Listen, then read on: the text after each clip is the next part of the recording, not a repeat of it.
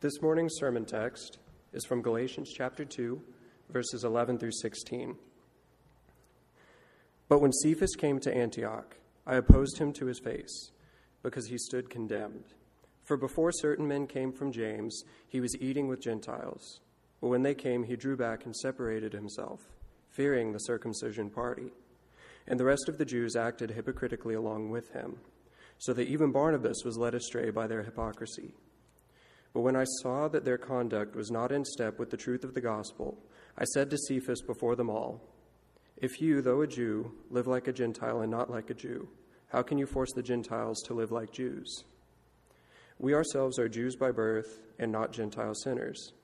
Yet we know that a person is not justified by works of the law, but through faith in Jesus Christ. So we also have believed in Christ Jesus in order to be justified by faith in Christ and not by works of the law because by works of the law no one will be justified. This is the word of the Lord. You may be seated. Thank you, Gage. Pray with me as we start. Father, I thank you that you have given us a gospel, and it's not something that merely introduces us to you, it's something that helps us to progress in our relationship with you. Help us to do that today, to walk this line that you've called us to. And it's in Jesus' name, everybody says. Amen. So, if I could recap, we have been uh, few, very few weeks ago. We spent some time in Galatians chapter 1 and we learned what the gospel is. And the gospel is Jesus plus nothing. You guys learned well. And now we're spending a little time in Galatians chapter 2 in this little event that takes place. And we've talked about there are in Galatians chapter 2, there are two visits. One visit is Paul going to Jerusalem, and that's the beginning of chapter 2, to visit uh, the apostles in Jerusalem and to compare notes with what he's teaching and what they're teaching. And while he's there, he, he finds that the gospel that he was given by Jesus is no different than the gospel that they were given by Jesus, and that their notes line up exactly. There's a circumcision group, I'm going to stumble on that today, the circumcision group that pops up in Acts chapter 15, and the apostles and Paul are able to say to this group, no, that's not the gospel. They were wanting to add to the gospel, specifically to keep the Mosaic law uh, as a part of salvation. You're, you're not saved in their eyes unless you believe in Jesus and you keep some of the law of Moses, the Ten Commandments. And so the apostles and Paul are able to say to this group, no, that's not the gospel. And that's the first visit. The second visit is actually Peter coming from Jerusalem to Antioch, where Paul and all of his uh, brothers are. Barnabas is there, and they are leading the church in Antioch, and Peter comes to visit. And Peter, when he gets to Antioch, it is a church full of Greeks, it is a church full of Gentiles. And Peter accepts these Gentile brothers because we know his background, right? We can go back to Acts chapter 10, and in Acts chapter 10, he was given a dream, Peter was. Peter saw this dream, and the dream had sheets full of animals. They were both clean and unclean. In other words, they were they were filled with what Jewish people would eat, but they were also filled with what Gentile people would eat. And the message that God sends him in this vision is that Gentiles are totally accepted by God, despite the fact that they do not hold to Jewish dietary traditions, to the law of Moses. They are accepted based on the cross of Christ. And so Peter, for the first time in his life, realizes, you know what? This gospel is for everybody. This gospel is for everybody, and we are made right with God because of what Jesus has done on the cross and nothing else. And so no man needs to become a Jewish person in order to be seen as right in the eyes of God. And so Peter realizes all for the first time that there's an equality to the gospel and he begins to fellowship with Gentile believers. He doesn't have any problem doing this. And when he comes down to visit Paul in Antioch, he begins to eat with the Gentile brothers there. Then a circumcision group pops up, and they come from Jerusalem down to Antioch, and Peter knows that they're coming. And all of a sudden, he's afraid because he's He's worried about what they're going to think of him when they see him eating with Gentiles, with non Jewish people. You're eating foods that a Jewish person shouldn't eat, and he's fearful. And so the text says he draws back, he retreats, he calculated, in a calculated way, divorces himself from the Gentile brothers that he had been eating with and when Paul sees what he's doing, Paul pops up. Paul opposes him and says, You're not walking in line with the gospel. And he calls him back to the gospel. And that this event that is happening here in Galatians chapter 2, if, if Galatians chapter 1 is about what the gospel is, then Galatians chapter 2 is about how the gospel operates, how it works in our life. The traditional path is this that the gospel gets me into the kingdom. It gets me into the family of God. And then, and this is just a natural way of thinking, this is the way we all kind of gravitate if, if the natural course is followed. Then we feel like it's our effort in following bi- biblical principles that uh, cause us to grow and to mature. Verse 14 is going to declare a different path for us. Verse 14 is going to say that the gospel gets me into the kingdom, absolutely, but it's also the gospel that is the way I make progress in the faith. The gospel is how I keep on following this way that I've been called to when I've been called to the family of God. To walk the line of the gospel is what is called for for us to mature and grow closer to God. And so, the, one of the points here in the very first recap that I'm making is that the gospel isn't the beginning of Christianity. It's not when we step into the baptistry and, and through faith in baptism accept Jesus as our Savior. Yes, that's the beginning of Christianity.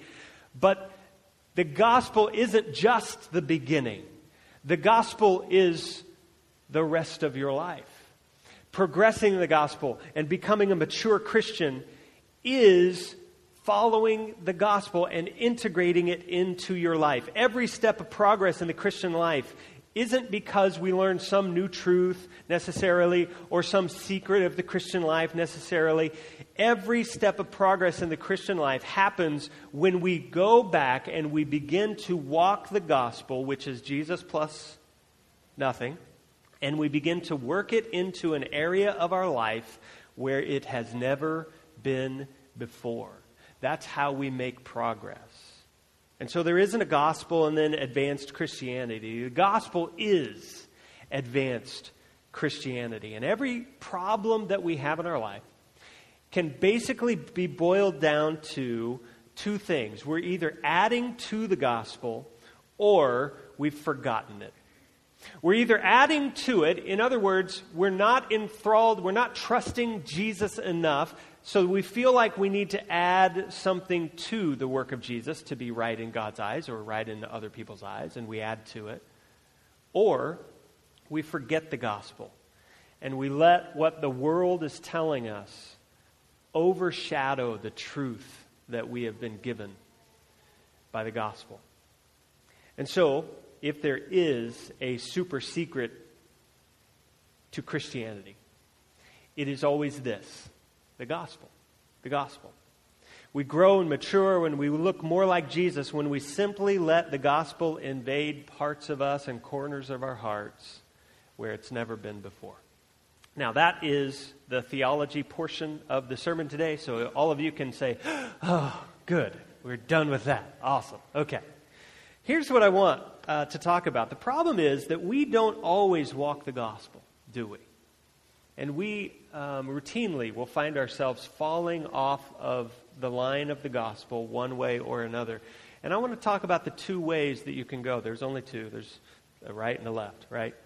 And when we try to walk the gospel, when, we, when, we, fall, when we find ourselves falling off one way or another, um, it's because uh, there are two, fi- two ways that we fail to walk the gospel, and they're both seen in this text, and they're both kind of personified by groups of people.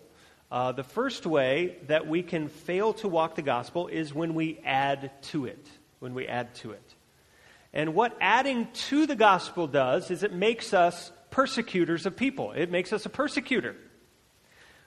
And that works like this. If you look in verse 11 and 12, the circumcision group, and that's the group that kind of per- personifies what is going on here when people add to the gospel. The circumcision group is back, and they are absolutely adding to the gospel. They're saying to the Christians, they're saying Jesus is great, you need to believe in Jesus, but you also need to follow all of these laws that Moses laid down for us. And if you don't follow the Mosaic laws, then you're not really a true Christian, you're not really saved.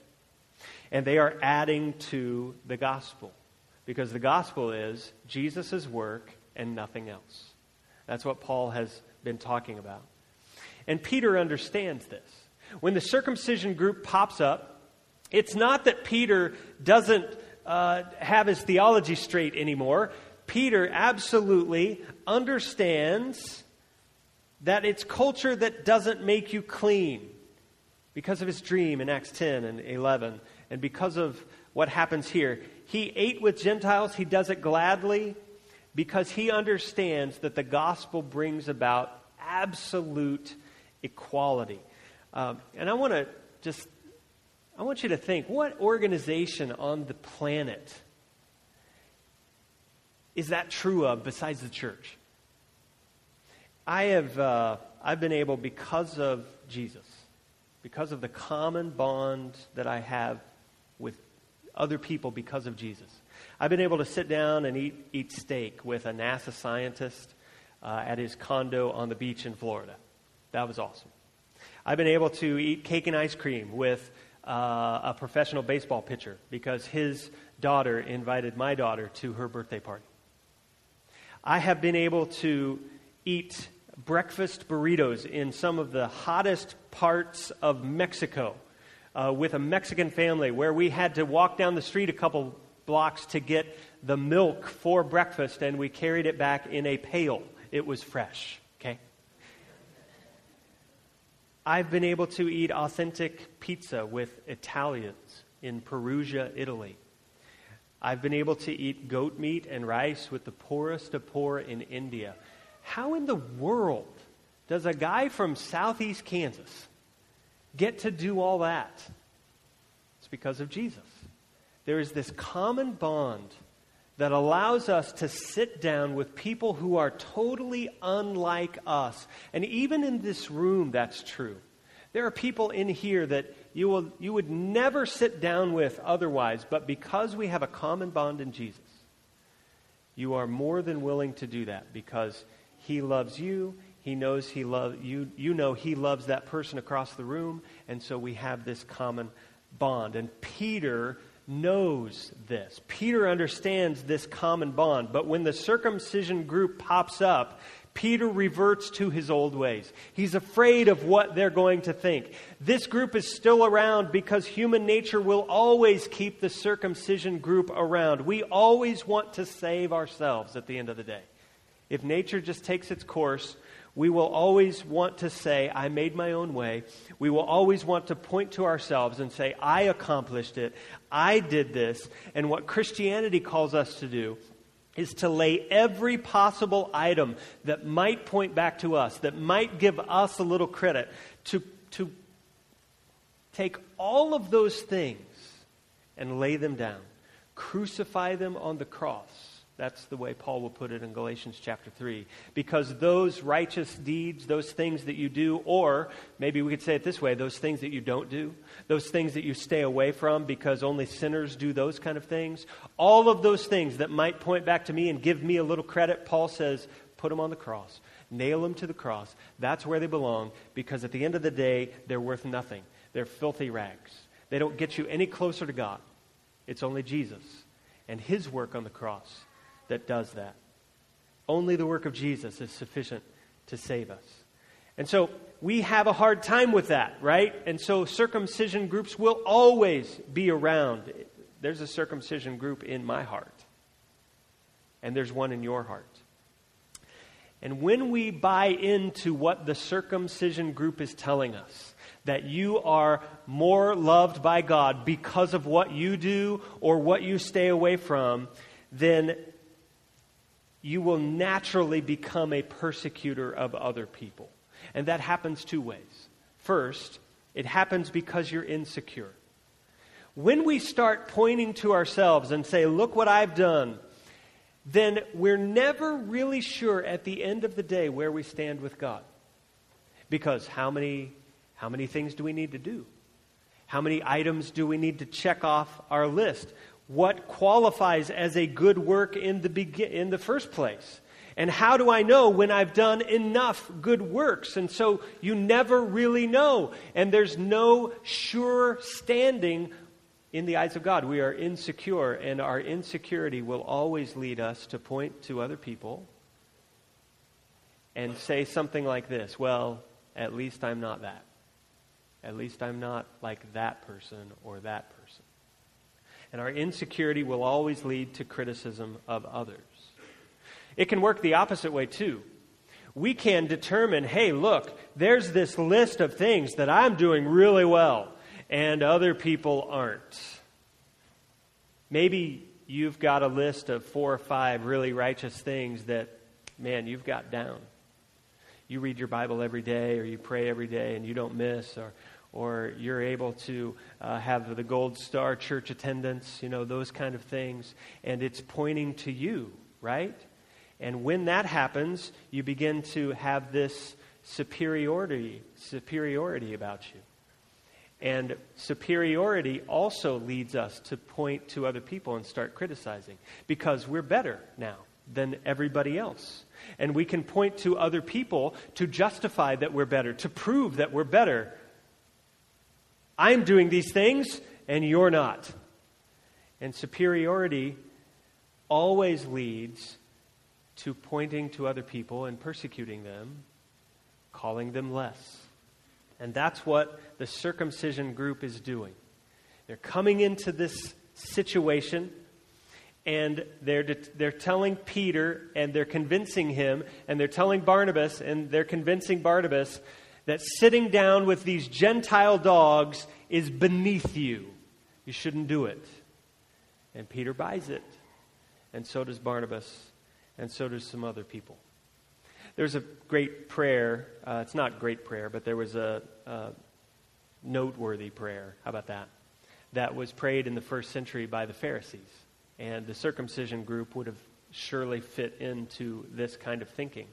And the prayer went this way Blessed are you, Hashem, King of the universe, for not having made me a Gentile. Then they would pray, Blessed are you, Hashem, King of the universe, for not having made me a slave. And the third line was, Blessed are you, Hashem, King of the universe, for not having made me a woman. And all the women in the crowd said, Boo, that's a terrible prayer, right? Shake your head, yes. Please. Okay, awesome. Even the guys, you should be, you should be agreeing with that. Okay. That combination of that superiority and just that insecurity about where we really stand with God makes us a persecutor of people. It makes us look outside ourselves and say, they're the problem. They're the enemy. Somebody else out there. G.K. Chesterton read a paper one day, and it said it invited articles about uh, what people considered to be wrong with the world. And so there were several articles that were submitted to the newspaper, and they all began the same way this is what's wrong with the world, and then they would have their article. G.K. Chesterton wrote in his article, and it consisted of two words. The article went this way What's wrong with the world? And G.K. Chesterton wrote, I am.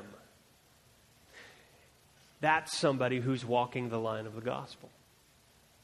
When we walk in the line of the gospel, we understand that I'm the problem with the world. That there's more wrong in here than there ever will be out there. Do you fall into this boat? Have you fallen off the line of the gospel in this way by adding to it? And the good test is to ask yourself who is your enemy? Who is your enemy? Does somebody immediately come uh, in your mind, or does some group immediately pop into your mind? If it's anybody except you, if it's anybody but me, then we need to get back walking the line of the gospel. So, the other way that we can fall off the line of the gospel is to forget it. To forget it. And when we forget it, it makes us into people pleasers. Uh, look at verse 13. Verse 13 says, Even Barnabas was led astray by what Peter was doing. Peter was shrinking back, distancing himself from the Gentile brothers, and even Barnabas was convinced to do this. We first meet Barnabas in Acts, and Barnabas is first on the scene when the Greeks first came to Christ in Acts chapter 11. So he is no stranger to fellowshipping with Gentile people. He's an encourager. He's loving. He's tenderhearted. His name means son of consolation. He is the guy who supported the Apostle Paul in his very first days as a Christian. He was only known to the Christian world as a persecutor of the church, a person who wanted to kill Christians. But Barnabas comes alongside Paul and says to the Christian church and all the Christians out there, This guy is legit. This guy is one of us now. You can trust him. And so Barnabas becomes Paul's right hand man. He is his strategic partner, and he is there with Paul in Antioch, and they are leading this church. And even Barnabas gets sucked in to what Peter is doing because of the circumcision group why? Why did Barnabas act this way? One commentator said this that the besetting sin of a tender heart is compromise. The besetting sin of a tender heart is compromise. How many of you would rather beat your head against a wall than actually confront somebody about something? Most, most of us are in that boat. Man, we want peace right? We, just, we don't want to make waves. And so, whatever we need to do, and we kind of fall into this people pleaser boat because we maybe have hearts that are like Barnabas's heart. And he loved people. And so, it was very easy for him to kind of go with Peter and just go with the rest. And when we do that, it usually means that we compromise the truth in some way. People pleasers have a very hard time being honest with the people around them. People pleasers are people who say that they like things, but they really don't like them.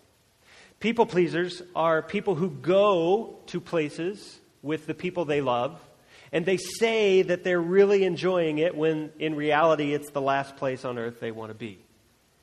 Oh, I love baseball. Yeah, let's go let's go watch a baseball game inside. I hate baseball. This is terrible. I don't want to be here. But I love my friend, so I'm going to go to the baseball.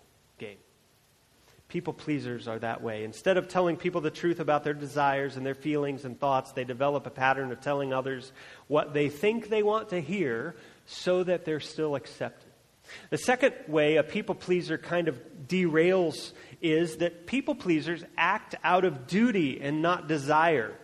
They do things for people just because they have such big hearts and they feel obligated to do it. Not, not because they have really a desire to do it, they just feel obligated. They feel that it's expected and they feel that if they don't, then others will get mad at them or think badly of them and they don't want that to happen. And so at the end of the day, a people pleaser is all about, unfortunately enough, there's a lot of dishonesty in the heart of a people pleaser, there's a lot of inauthenticity. Paul calls it in this text hypocrisy. Even Barnabas was led astray by their hypocrisy. The, the word means to put on a mask. We could say it this way it's about covering up the truth, because that's what hypocrisy does. And people pleasers have a way of compromising the truth, covering it up, and putting on that mask. And that's what Paul's talking about here. And when we forget the gospel, when we forget the gospel, we will have a tendency to just go along with the rest because we don't want to make waves, and we'll be like Barnabas. Now, how in the world do we walk that line in between these two extremes, these two problems? Jesus himself gives us the perfect balance, the perfect way to walk between both of these extremes. And if you turn to John chapter 11, you don't need to turn there, but if you want to, you can. John chapter 11 is a, a familiar text, it's a familiar story where Jesus happens upon his friend Lazarus, who has been dead for four days. Lazarus is buried in his tomb, and Jesus comes to his town. And Lazarus' sisters, Martha and Mary, both go out to greet Jesus at separate occasions. And the thing that they say is identical. They both come to Jesus and they both say, If you had been here, my brother wouldn't have died. Both of them. They say the exact same thing. And the way Jesus responds to both of them gives us a perfect example of how we are to walk this line of the gospel to avoid adding to it and to avoid forgetting it. Here's what he says to Martha Martha, I am here now. If, if you had only been here, my brother wouldn't have died. Martha, I'm here now. I am the resurrection and the life. And if you believe in me, you'll have life even if you die. I'm here now. Because what Martha needed was a little bit of truth. And Jesus is able to give Martha the truth without crushing her. Mary needed something else. Mary came forward and said, If you'd only been here, my brother would have died. And she was filled with tears. And Jesus looked around at the other friends that were with Mary, and they were filled with tears. And so what did Jesus do? He wept. Verse 35. He entered in to what Mary was feeling, and he cared for her through tears. But he did so in such a way that he didn't concede the truth. And do you see what's happening here? Jesus is the perfect balance of the two. He's, he's a ministry that is, is able to tell the truth, but he's a person also that is able to cry with somebody when they need tears and empathize with them. He's able to be both grace and truth. We get it wrong because we so often need to tell the truth when in reality somebody needs tears. And that makes us a persecutor. On the flip side, we can so often want to shed tears with somebody when they really need the truth. And that can lead us to end up being people pleasers and people who compromise the truth. And both by themselves are failures. And we tend to be one or the other. But Jesus is able to be this perfect balance in the middle. When truth is needed, and when tears are needed. I have a little clip I want you to listen to. Hey, hey, hey, hey. What you doing here? Don't you have practice? Not anymore. I quit. Oh. Well, since when are you the quitting kind? I don't know. I just don't see the point anymore. So you didn't make the dress list. There are greater tragedies in the world. I wanted to run out of that tunnel for my dad. To prove to everyone Prove that I worked what? that I was somebody. Oh, you are so full of crap. You're five feet nothing, a hundred and nothing, and you got hardly a speck of athletic ability. And you hung in with the best college football team in the land for two years. And you're also going to walk out of here with a degree from the University of Notre Dame. In this lifetime, you don't have to prove nothing to nobody except yourself. And after what you've gone through, if you haven't done that by now, it ain't going to never happen. Now go on back. Sorry I never got you to see your first game in here. I've seen too many games in this stadium. I thought you said you never saw a I've game. never seen a game from the stands. You were a player? I rode the bench for two years. Thought I wasn't being played because of my color. I got filled up with a lot of attitude. So I quit. Still not a week goes by, I don't regret it. And I guarantee a week won't go by in your life. You won't regret walking out, letting them get the best of you. You hear me clear enough?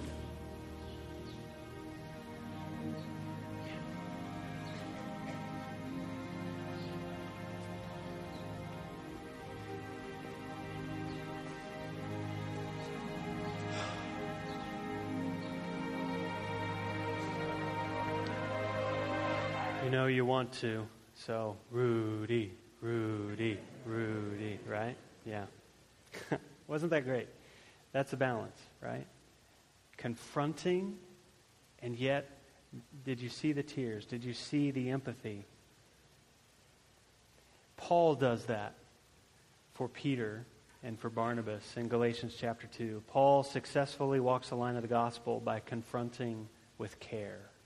Confronting with care. He doesn't crush anyone, but he points out where they've fallen offline and he confronts them and on the other hand, he doesn't concede anything. There's no compromise going here. He calls them to the truth of the gospel, and at the end of the day, the gospel wins. He clearly accomplishes this redirect of his friends with tremendous care and concern. And what we don't get in the story in Galatians chapter 2 is how Peter and Barnabas and the rest of the people who were led astray, how they responded. We don't get that. How did they respond? We just have a clue. We get a hint from Peter himself. And it's maybe proof.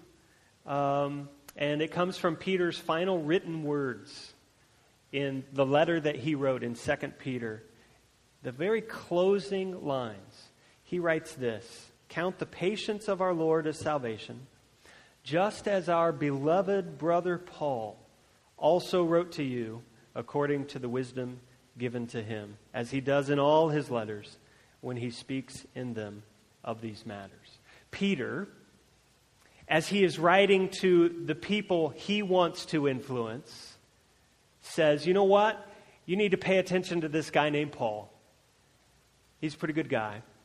And I know some of the things that he writes are pretty hard. They're pretty un- hard to understand. But if you take the time to understand them, they will point you back to walking the line of the gospel. Pay attention. And at the end of the day, here's Paul and Peter and Barnabas, and they're not on opposite sides. They're on the same team, and they are brothers trying to keep one another walking the line. Could we be that for each other? Could we be a stadium janitor when we need to be? And to confront somebody and say, you're not walking in line with the gospel, but do it in such a way that we communicate care and concern and that we're on the same team. That's what Jesus did. Could we be that for each other? Father, I thank you for this gospel that calls us to care, but it also calls us to the truth. And that's a, that's a hard line to walk, and yet it is, it is possible. Help us to navigate it the way Jesus would, the way Paul did. Help us to understand what the gospel is that it's Jesus plus nothing. And how it operates is the same way Jesus plus nothing. It's in His great name that we pray. Everybody said,